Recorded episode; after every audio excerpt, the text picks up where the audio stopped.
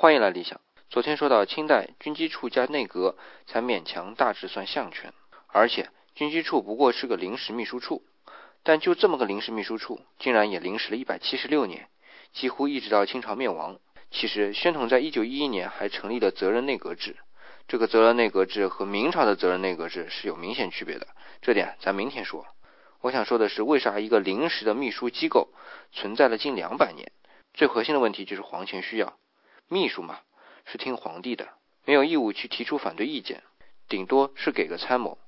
而且从体制上还不属于国家机构，甚至更像是皇帝的私人秘书，皇帝就更加大权独揽了。